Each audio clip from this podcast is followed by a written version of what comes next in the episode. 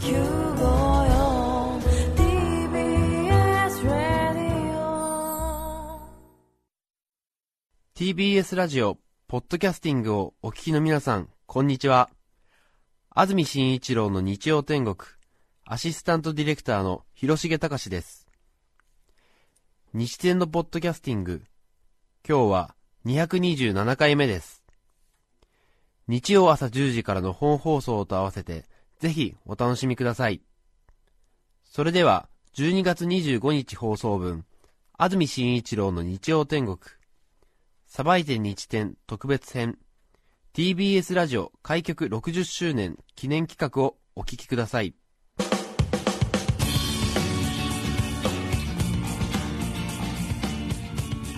さばいて日天担当富山エリアナウンサーですおはようございますおはようございます。よろしくお願いいたします。今週は TBS ラジオ開局60周年記念企画をお送りします。今日2011年の12月25日でですね TBS ラジオおかげさまで開局60周年を迎えます。1951年昭和26年の12月25日にラジオ東京という名前で放送を始めたんですね、以来60年間さまざまな放送をお送りしておりますがえちなみに1960年から東京放送今の TBS ラジオという名前に会社の名前を変更しております。昔はラジオ東京でした。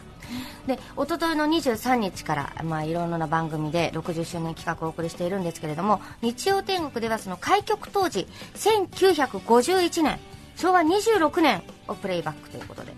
昭和26年当時ラジオは人々にとってどんな存在だったのか人々とラジオのつながりというものを調査してまいりました、え日本で初めてのラジオ放送というのはですね1925年え今の NHK の前身である東京放送局でした。えニュースとかスポーツなどを中心に放送されたんですね。で戦後民間のラジオ放送が認められて1951年昭和26年の4月に日本全国16の放送局に放送免許が交付されました。だから NHK の26年後ということなんですけどね前身、まあ、東京放送局の26年後に民間のラジオ放送が認められたということなんですがちなみにその日本全国16の放送局、まあ、日本文化放送今の文化放送ですね。それから新日本放送今の毎日放送 MBS とか、まあ、中部日本放送は名前そのままなんですが今の CBC あとはラジオ九州。RKB ラジオですね。それから今の東北放送ラジオ仙台って言ったんですって。などなど16の放送局に放送免許が交付されたんですけれどもラジオ東京の本本放送は12月25日です。だからつまり60年前の今日の朝の6時30分に全国の皆さんおはようございますという第一声で始まってえ開局最初の番組「お目覚めですか?」っていうタイトルのね詩を朗読する番組になったんですって。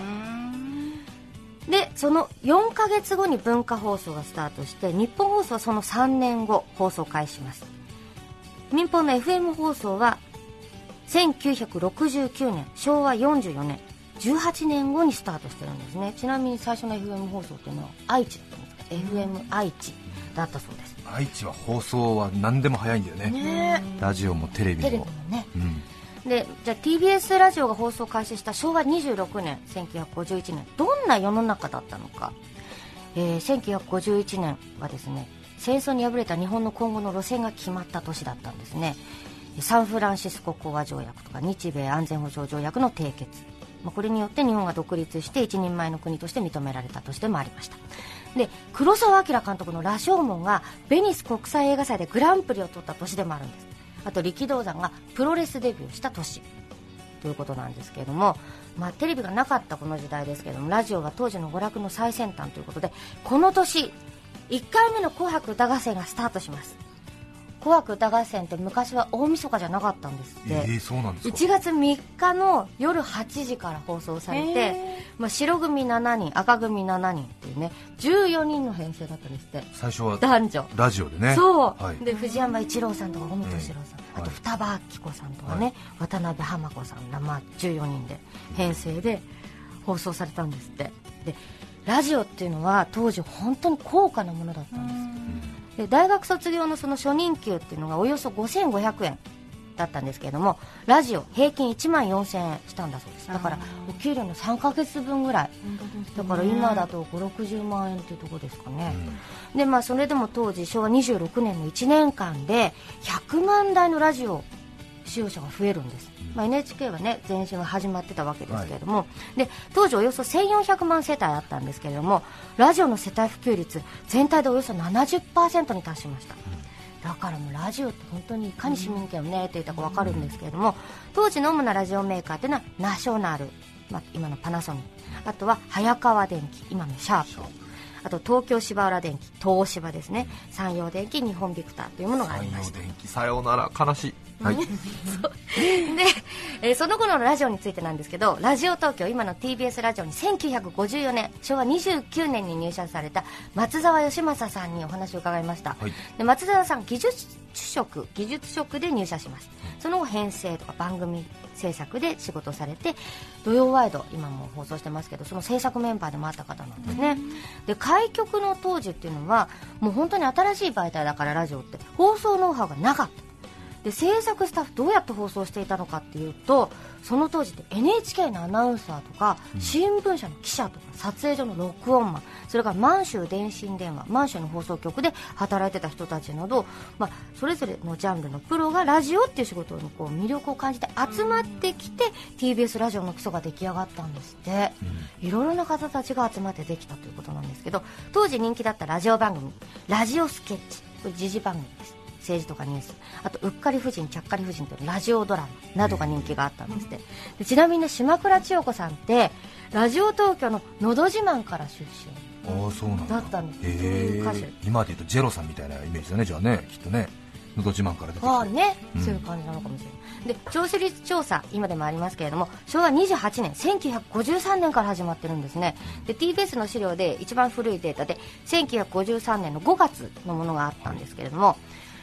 あのね放送が聞こえるところでどのくらいの人がラジオを聞いてくださってるかっていう割合をセットインユースっていうんですけども今だいたい月曜日から金曜日の朝から夜までの平均っていうのが7%くらいなんですね、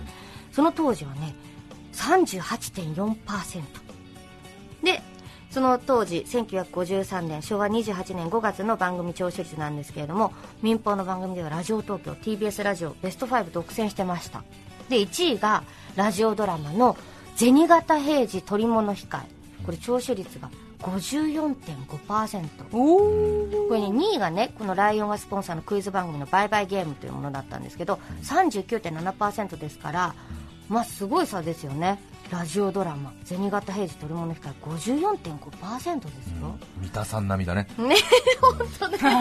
それであのこのクイズ番組はね公開録音とかもあったりとかしてたんですって。3位がミリオンゲームっていうので 39.4%4 位がドレミファゲームで 37.7%5 位がエンゼルタイムズ 35.9%30% 超えはもう当たり前でラジオでクイズ番組が上位独占するんだよね。これがねねうん。今テレビでクイズ番組多いですけど当時ラジオでクイズ番組が多いんですよね。あとラジオドラマとだからクイズ番組のそういうラジオ。うん。世界、ちょうどそっくりそのままテレビに行ったんでね。ねえ。ドラマとクイズテレビ。本当ねですね、うん。というもう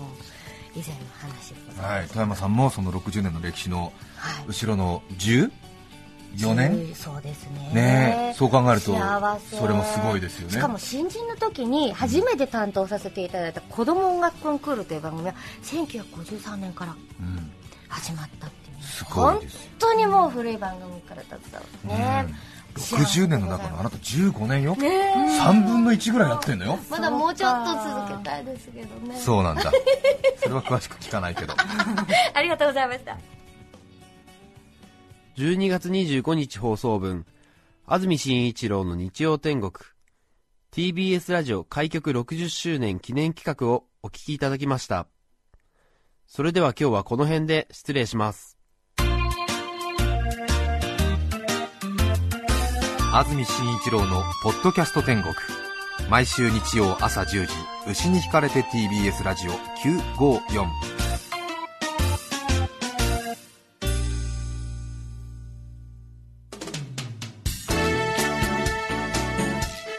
さて、安住紳一郎の日曜天国。